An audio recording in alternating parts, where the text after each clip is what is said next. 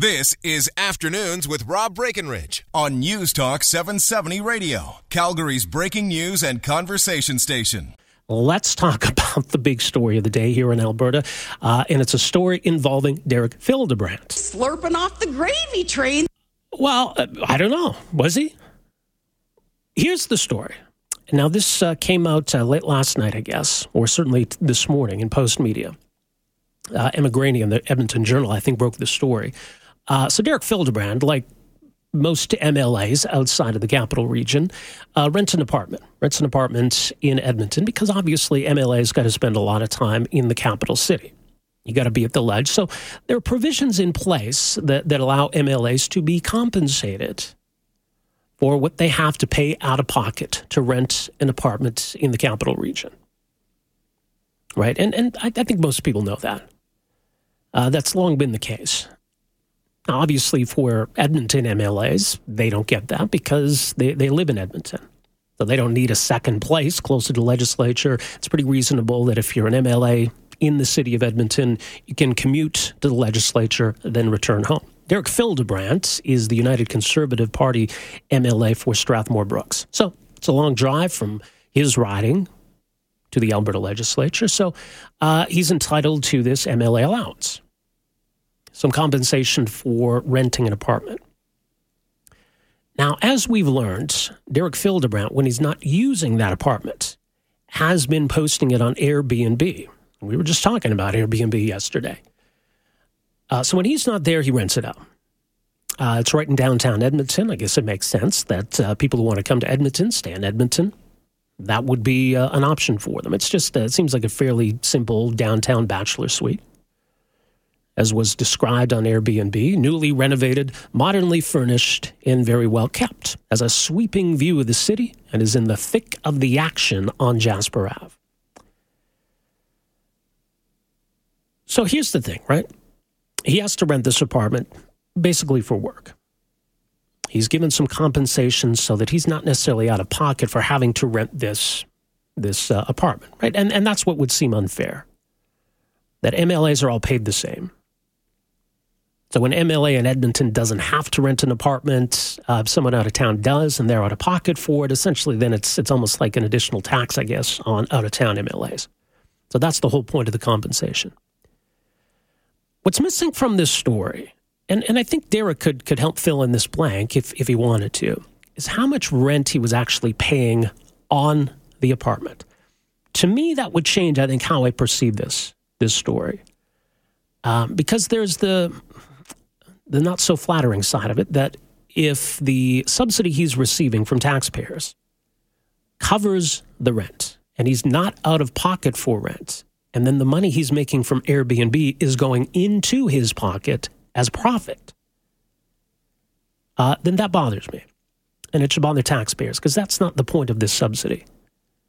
The point of the subsidy is not to give you an opportunity to earn money, it's to ensure that you're not out of pocket more so than an MLA from Edmonton. Now, if the subsidy doesn't cover the entire rent, and that would have to be a pretty pricey apartment, but it's possible. So, if despite the subsidy, he's still out of pocket for some of the rent on this place, and the Airbnb revenue helps offset that, it bothers me a little bit less. I mean, MLAs are still pretty well paid. Uh, and Derek Fildebrandt's on some additional committees as well, and, and that pays him some, some additional salary. Uh, so that certainly puts him in um, the top 10% anyway of income earners in Alberta. So, what do we make of this? Now, here's the thing, and this was such a missed opportunity. And Derek's a smart guy, and I'm surprised A, that he didn't see this controversy coming, and B, that he didn't figure that he could have looked like a, a genius here if he were earning money from Airbnb by renting out his apartment uh, and then was using that money to offset the amount of subsidy he needed in the first place, so they didn't have to claim as much, he'd look like a genius. That he's come up with a novel way to save the taxpayers some money. That would be brilliant. But it doesn't appear as though he did that. Our understanding is that he has claimed the full amount that's available under this subsidy. As the Edmonton Journal reports, Between January and March, eight Airbnb renters reviewed the apartment. Over the same three months, Fildebrandt claimed $7,720 for accommodation in Edmonton. The statement from Derek Fildebrandt doesn't address the question of uh, how much rent he paid. And it's a weird statement because he's uh, simultaneously defending himself and admitting that maybe he shouldn't have done what he did. This is what his statement says When I want to ride in the city, I use Uber. When I want to communicate with constituents, I use Facebook and Twitter. When I have an empty house, I use Airbnb. I confirm that letting out my Edmonton home while not being used is compliant with the rules. Everything has been open, public, and transparent. Given though my use of the service has always been public knowledge and shared openly with my colleagues, I hope my stance two days ago concerning the UCP leadership race in no way influenced the timing of this story being released the following day. Letting out an unused residence is reasonable and part of the modern sharing economy. I'm not interested in letting the politics of smear distract from the real issues. Letting out my Edmonton home earned $2,555 over eight months, or an average of $319.38 a month. I'm happy to donate it in full to paying down the provincial debt. So basically, he's going to give back the money or give the money uh, to the Alberta government. I guess he's going to write a check, not sure to whom or where that's going to go. He says it should go down to, to paying down the debt. Uh, I don't think people object to the concept of Airbnb. And you know, weird thing is that had this been the reverse, if when Fildebrandt was in Edmonton, if he'd rented out his home back in his riding through Airbnb, maybe it would be less controversial. I think what's irking people here is that you're making money thanks to a taxpayer subsidy.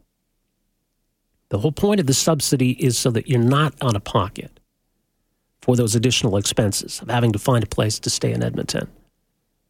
And if you found a way to, to turn that around so that it ends up in your pocket, that's going to bother people. And, and someone who's been a fiscal watchdog like Derek Fildebrandt, I, I think, should realize that. Now, there are probably other ways in which MLAs have used this kind of uh, a program to their advantage.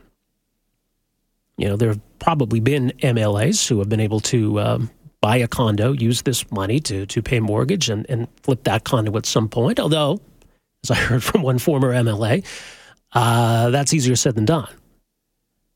Uh, and in fact, it, uh, that can backfire and end up leaving you out of pocket a considerable amount.